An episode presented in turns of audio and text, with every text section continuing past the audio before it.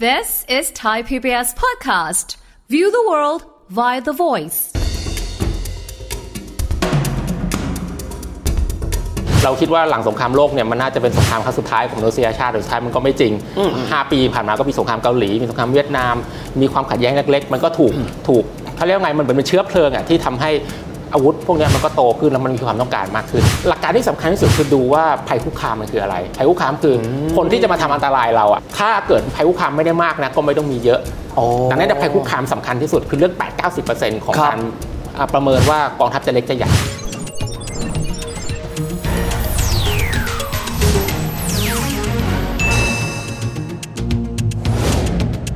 สวัสดีครับ ยินดีต้อนรับเข้าสู่รายการเศรษฐกิจติดบ้านนะครับ วันนี้จะมาคุยถึงเรื่องอุตสาหกรรมหนึ่ง ซึ่งบ้านเราอาจจะไม่คุ้นชินนักสักเท่าไหร่นะครับ แต่สำหรับสหรัฐอเมริกาและประเทศมหาอำนาจแล้ว อุตสาหกรรมนี้สำคัญมากครับ ท่านอาจจะเคยได้ยินชื่ออดีต ประธานาธิบดีสหรัฐอเมริกาดไวท์ไอเซนฮาวเวอร์พูดถึงอุตสาหกรรมนี้ครับ military industry complex คืออุตสาหกรรมการทหารซึ่งนำไปสู่อุตสาหกรรมอื่นๆ และการที่เชื่อมโยงกันของอุตสาหกรรมกับยุทธภัณฑ์ด้วย วันนี้จะมาคุยถึงเรื่องของอุตสาหกรรมป้องกันประเทศกันบ้างนนะครับ ในมุมมองของโลกเลย วันนี้แขกรับเชิญของเรานะครับบรรณาธิการเพจไทยอาร์มฟอสนะครับคุณอานาลโยกอสกุลคุณขาวสวัสดีครับ สวัสดีครับ สวัสดีครับ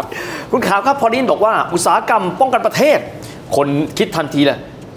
มีแต่อาวุธเปล่าวะ ทหารบกทหารเรือเรือดำน้ำยูนิเวอร์สของมันก่อน ประกอบด้วยอะไรบ้างครับคุณขาวครับ เอาจริงๆเลยเนี่ยไอ้พวกไอ้เลยที่ยิงยิงกันได้ตุ้มตั้มตุ้มตั้มเนี้ยมันเป็นครึ่งหนึ่งแต่ ครึ่งเดียวเองเหรอ ใช่ครึ่งหนึ่ง อ่าๆ อีกครึ่งหนึ่งเนี่ยมันก็คือเราคิดง่ายๆว่ารอบๆตัวทหารอ่ะทหารก็คนใช่ไหม ครับ มันจะทำอะไรได้บ้าง อ่ามี มีเสื้อผ้าต้องใส่ มีรองเท้าต้องใส่อาหารการกินที่หลับที่นอน พวกนี้ทั้งหมดเลยรถบรรทุกเอ่อ รถบรรทุกลำเลียงคนอะไรต่างลำๆเลียพลใช่คือคือทหา ระบบสื่อสารอย่างงี้ ระบบสื่อสารใช่วิทยุเอ่อ Cyber ระบบพลังงาน Security Cyber คอมพิวเตอร์ทั้งหมดเนี่ยมันคืออีกครึ่งหนึ่งเลย โอ้ครับ ดังนั้นเนี่ยทุกอย่างมันแตะเป็นแทบทุกอย่างมันแตะเป็นเป็นเป็นอุตสาหกรรมของประเทศได้ นี่ผมเอาภาพรวมก่อนนะครับ ทั่วโลกเขาบอกอุตสาหกรรมนี้มันใหญ่มาก ความใหญ่ของมันน่ะประมาณขนาดไหนครับ รวมๆกันแล้วเนี่ยใหญ่พอๆหรือมากกว่า GDP ประเทศไทยอีกถ้ารวมกันทั้งโลกนะ โอเค โอเค ใหญ่ใหญ่มาก ครับ ที่ซึ่งถ้าไปดูในสหรัฐเนี่ยบริษัทที่ติด S&P 500 อ่ะ บริษัทอาวุธ 78 บริษัท เอา เลย จริงอ่ะ ผมอยากเอาล็อกฮีทมาตินนะ ล็อกฮิตมาตินโบอิงเรเทียนแล้วก็อะไรพวกเนี้ยนอตทรอป โอ้ อยู่ในตลาดหลักทรัพย์ทั้งหมด ครับ BAE ก็อยู่ในตลาดหลักทรัพย์อังกฤษอะไรอย่างเงี้ย อืมอืมหลังจากยุคสงครามโลกครั้งที่สองครับ คนพูดว่าโลกนี้ไม่เคยมีสงครามแล้ว อย่างมากกับประปราย เช่นสงครามเย็น อุตสาหกรรมนี้มันยังเติบโตอยู่ไหมครับ กลายเป็นยิ่งใหญ่ขึ้นไปอีก อุ้ยทำไมอ่ะ คือคือคือประเทศเรามันถูกเอ่อโลกเราเนี่ยมันถูกไกด์ด้วยความกลัว แล้วก็มนุษย์เราเนี่ยมันก็ทะเลาะกันมาเป็นพันปีแล้วเราคิดว่าหลังสงครามโลกเนี่ยมันน่าจะเป็นสงครามครั้งสุดท้ายของมนุษยชาติแต่สุดท้ายมันก็ไม่จริงห้าปีผ่านมาก็มีสงครามเกาหลีมีสงครามเวียดนาม มีความขัดแย้งเล็กๆ มันก็ถูกถูกเขาเรียกว่าไงมันเหมือนเป็นเชื้อเพลิงอ่ะที่ทำให้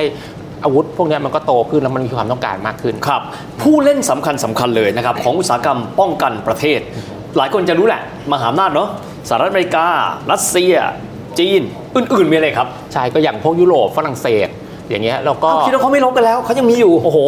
ยิ่งตัวยุโรปเนี่ยยิ่ง เอาจริ ตั ง ว อะ ตัวผลิตอาวุธเลย เอาเหรอ ใช่ใช่ คิดว่าเขารักสันติภาพแล้วไม่ใช่ คือเขาอาจจะรักเสรีภาพเรื่องหนึ่งแต่อีกเรื่องหนึงอะเขาก็ปั๊มอาวุธเหมือนกัน ป้องกันตัว ด้วยแล้วก็ขายด้วย อ๋อ จริงๆจริงๆเป้าประสงค์ของอุตสาหกรรมประเทศหลังๆเนี่ยเป็นเพื่อทำเงินหละ โอ้ยอย่างนั้นเลย เพื่อเหรอ ความรวยใช่ โอเค ทีนี้พอบอกว่าทำเงินได้ก็แสดงว่าเอ่อมีการค้าขายกันทั่วไป ผมถามนิดนึงครับว่าประเทศที่มีศักยภาพในการผลิตอาวุธ ประเทศเราโลกเรามีประมาณสักร้อยเก้าสิบเนาะหรือผลิตผมเรียกว่ายุทธภัณฑ์หรือโดยรวมอุตสาหกรรมป้องกันประเทศ มีสัดส่วนสักเท่าไหร่เพราะคงไม่ใช่ทุกประเทศที่ทำได้ ไม่ใช่ทุกประเทศ คราวนี้อาวุธมันก็มีทั้งอาวุธที่มันซับซ้อนมากๆ แล้วก็อาวุธที่ไม่ได้ซับซ้อนมากนัก ถ้าอาวุธซับซ้อนมากๆอย่างพวกเครื่องบินรบเรือดำน้ำอะไรพวกเนี้ยนับนับๆไปอ่ะไม่ไม่ไม่เกินมือมีอยู่สิบประเทศ อ๋ขอองเ ประมาณนั้นท็อปท็อปทั้งหลาย ใช่ แต่ถ้าแบบอะไรที่ไม่ต้องใช้เทคโนโลยีมากเนี่ยก็จะมี 20 30 แต่จริงๆเนี่ยไม่ไม่เยอะเท่าไหร่ แล้วนอกนั้นจะเป็นผู้ซื้อมากกว่า ครับนอกเป็นผู้ซื้อมากกว่าที่นี่ผมถามงี้ว่าด้วยความที่มันมีความแตกต่างหลากหลายเนาะเอิ่มอาวุธที่มันแอดวานซ์คงไม่ต้องพูดถึง แต่บางทีผมได้ยินชื่อประเทศบางประเทศที่ดูแล้วเนี่ยไม่น่าจะเก่ง สิงคโปร์เป็นผู้ส่งออกอาวุธ โอ้ใช่ยอ เขา ดเยี่ยมมาก เขาเขาเขาเขาทำอะไรครับ เรายังซื้อเรือเรือเรือรบพลขึ้นบกสิงคโปร์เลย ชื่อเรือหลวงอ่างทอง แล้วก็ทหารช่างไทยก็ใช้รถเกราะของสิงคโปร์รถชื่อบองโค โอบรองโก้นี่ของสิงคโป ข ร์ องสิงคโปร์ใช่ คือสิงคโปร์ก็ตั้งประเทศมาโดยมีไอเดียของอิสราเอลอยู่ในใจ อ๋อ เพราะเป็น โอเค เพราะว่าประเทศมันคล้ายๆกันใช่ไหม ป ฮ ระเทศเล็กแวดล้อมไปด้วยประเทศคู่ขัดแย้งอะไรอย่าง ใช่ เงี้ย ใช่แล้วก็เขาเขาพยายามจะพึ่งพาตนเองให้ได้ แล้วเนี่ยเขาเขาเขาผลิตอาวุธแล้วก็เริ่มแปรรูปอ่าโรงงานผลิตอาวุธเนี่ยเป็นรัฐวิสาหกิจแล้วก็เข้าตลาดหลักทรัพย์ มันก็จะเป็น ชื่อบริษัท ธุกิจ อะไรครับ ST Engineering ST ใช่ Engineering บริษัทของของของรัฐบาลเลย แล้วก็เขาก็ขยายขยายธุรกิจนะ เป็น s Engineering เป็นเป็นบริษัทที่ทำเกี่ยวกับการต่อเรือด้วย แล้วก็ทำเกี่ยวกับการปรับปรุงอากาศยานด้วย เป็นผู้ผู้ปรับปรุงอากาศยานอันดับหนึ่งของโลกที่ไม่ใช่ผู้ผลิต ครับ ดังนั้นเขาเขาใหญ่มาก อ่ะผมถามข่าวงี้ พื้นฐานของประเทศที่จะเป็นประเทศที่เก่งเรื่องนี้ ประกอบด้วยอะไรบ้าง เพราะว่าเคยได้ยินแบบนี้เขาบอกว่าประเทศที่มีอุตสาหกรรมใหญ่ เช่นนะครับสมมุติเรามีรถยนต์นะแต่ก่อนเขาเคยผลิตอาวุธมาก่อน แล้วเขาก็ transform จากเทคโนโลยีอาวุธ เช่นญี่ปุ่นนี่นะฮะมาเป็นอุตสาหกรรมอื่น ๆ ของเขา พื้นฐานหลักๆ engineering แล้วมีพื้นฐานอะไรอีกเขาจึงสามารถที่จะเริ่มต้นแบบนั้นได้ครับ จริงๆ engineering ยังเป็นอันหลักแค่7ทั้ง 7 80 เลย อืมอืม แล้วก็นอกนั้นคือต้องมีพื้นฐานทางเทคโนโลยีครับ พวกวิทยาศาสตร์ทั้งหลาย พวกเคมี แล้วก็ถ้าถอยออกไปอีกก็คือพวกการจัดการต่างๆ พวกทักษะการผลิต การทำสายการผลิตต่างๆ รวมถึงการวิจัย ต้องมีทักษะในการวิจัย เพราะอาวุธเนี่ยมันต้องวิจัยเอง ไม่ค่อยมีใครสอนกันเท่าไหร่ โอ้เพราะมันถือเป็นความลับ ใช่ ความมั่นคง รับถูกต้อง ผมดูภาพรวมๆแล้วมีหลายคน โดยปกติแล้วประเทศคู่ขาบางประเทศที่เป็นผู้นำเข้าเนาะ อือฮึ เขาเวลาเขาเลือกอย่างเราเสียงสมมติอย่างเนี้ยประเทศไทยคนจะบอกว่าเราไม่มีภัยคุกคามแล้ว หลายประเทศก็พูดว่าก็ไม่น่าเกิดภัยคุกคามอะไรแล้วทำไมยังต้องลงทุนกับมัน มันสำคัญขนาดไหนครับเพราะมีมีแต่ผู้ซื้อไม่ได้ถูกไหมฮะ ใช่มันก็มี เออแบบมีมีแต่ผู้ขายไม่ได้ต้องมีผู้ซื้อ เราเป็นผู้ซื้อด้วยอืมคือก็เหมือนกับว่าเราอยู่บ้านหรือว่าเราในหมู่บ้านเราต้องจ้างยาม ประเทศทุกทุกประเทศก็คิดกันอย่างนี้ยว่า ถึงมันจะไม่มีขโมย หรือมันจะไม่มีใครเข้ามาปีนบ้านเนี่ยแต่ก็กลัวว่าจะมีแล้วก็จ้างยามเอาไว้ ฉันได้ฉันนั้นก็คือกลัวว่าจะมีสงคราม แต่ตอนนี้ยังไม่มีนะงั้นก็คงมีกองทัพเอาไว้ มีกองทัพก็ต้องซื้ออาวุธ ครับ แต่ว่ามันก็แล้วแต่ประเทศ ถ้าประเทศเนี่ยคิดว่ามีศักยภาพทางการทูตดี หรือว่าสามารถที่จะเจรจาได้เนี่ยกองทัพอาจจะไม่ต้องใหญ่แล้วก็ได้ อ๋อ หรือกลับกันถ้ามีศักยภาพทางการทูตดีกองทัพอาจจะยิ่งต้องใหญ่ เพื่อใช้เป็นเครื่องมือหนึ่งในการทูตก็ได้ เอ้ยอย่างนั้นเลยเหรอฮะ ใช่แต่อันนี้มันอาจจะแล้วแต่เคส เหมือนมีไม้หน้าสามเวลาไปเจรจาด้วยอะไรอย่ง อารเงี้ย มณ์นั้น อ๋ออ อารมณ์นั้นมันอันนี้มันอาจจะต้องแบ่งๆกันไปว่าแล้วแต่ประเทศไหนจะเป็นประเทศไหน แต่ ค ว่า รับ ส่วนส่วนมากเนี่ยเขาทุกประเทศเนี่ยจะคิดอย่างนี้หมด อืมผมขอยกตัวอย่างประเทศหนึ่งสวิตเซอร์แลนด์เป็นกลางนะฮะ อืม แต่ว่ายังมีการเกณฑ์ทหารรู้สึกถ้าจำไม่ผิด8ปี8เดือนนะฮะ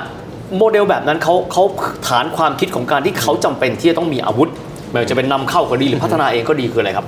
เพราะว่าความเป็นกลางเนี่ยก็คือมันต้องป้องกันตนเองได้เพราะเป็นกลางไม่เข้าข้างใคร อ๋อไม่ ก็จะไม่ มี มีใครคนมาช่วย เข้าข้างเขาถูกต้อง โอเคโอเค ดังนั้นก็ต้องป้องกันตัวเองได้ระดับหนึ่งแบบสงครามโลกครั้งที่สองเขาก็เขาก็ต้องอยู่ของเขา ครับ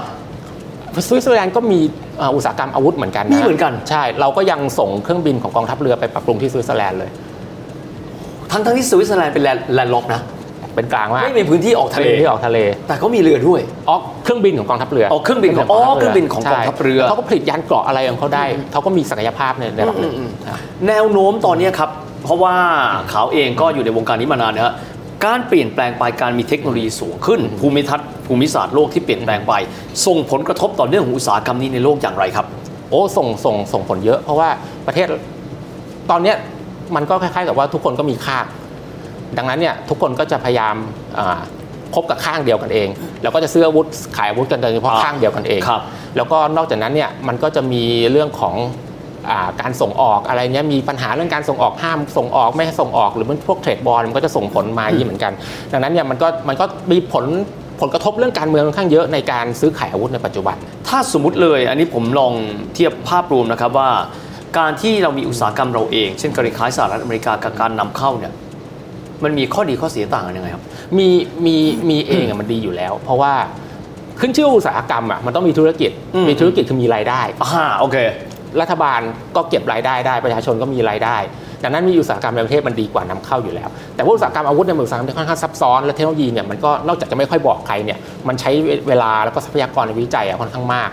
มันก็เลยเลยแต่ละประเทศก็จะมีข้อจำกัดของแต่ละประเทศ มหาอำนาจเขาไม่มีข้อจำกัดอยู่แล้วเขาเขาผลิตได้หมด แต่เราอาจจะมีข้อจำกัดบ้างซึ่งเราคงต้องเลือกเลือกกันไปว่า อันไหนเนี่ยเราจะผลักดันได้นะครับซึ่งควรจะผลักดันด้วยจริงๆแล้ว อืมอืมอืม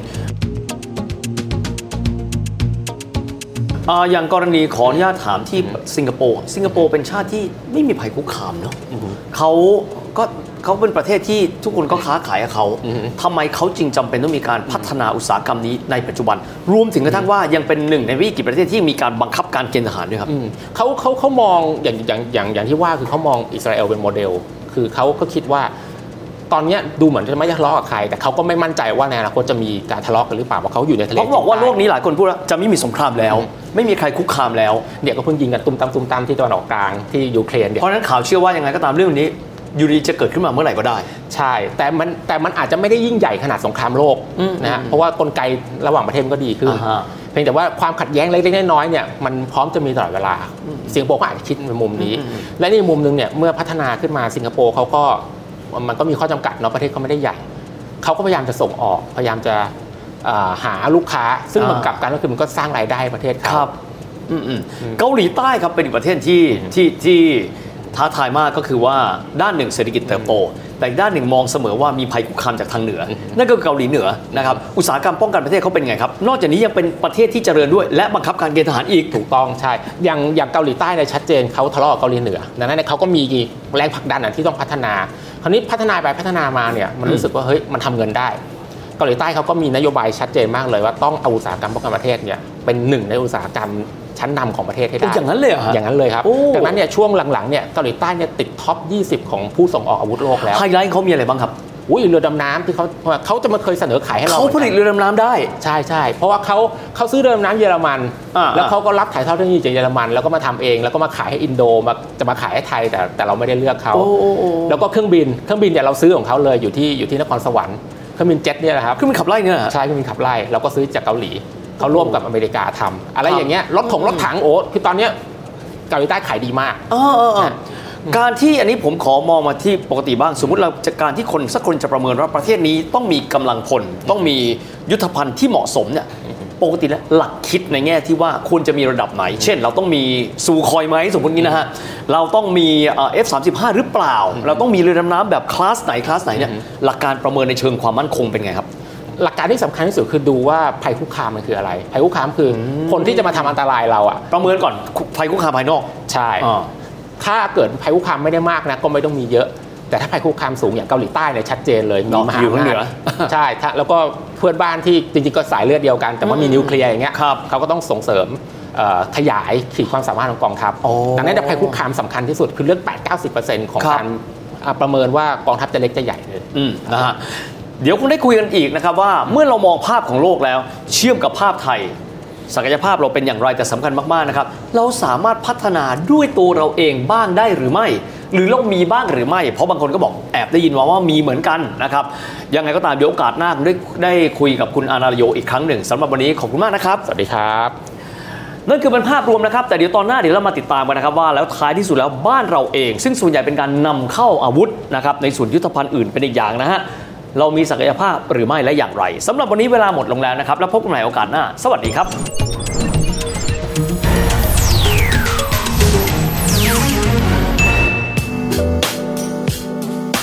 ติดตามรายการทางเว็บไซต์และแอปพลิเคชันของไทย PBS Podcast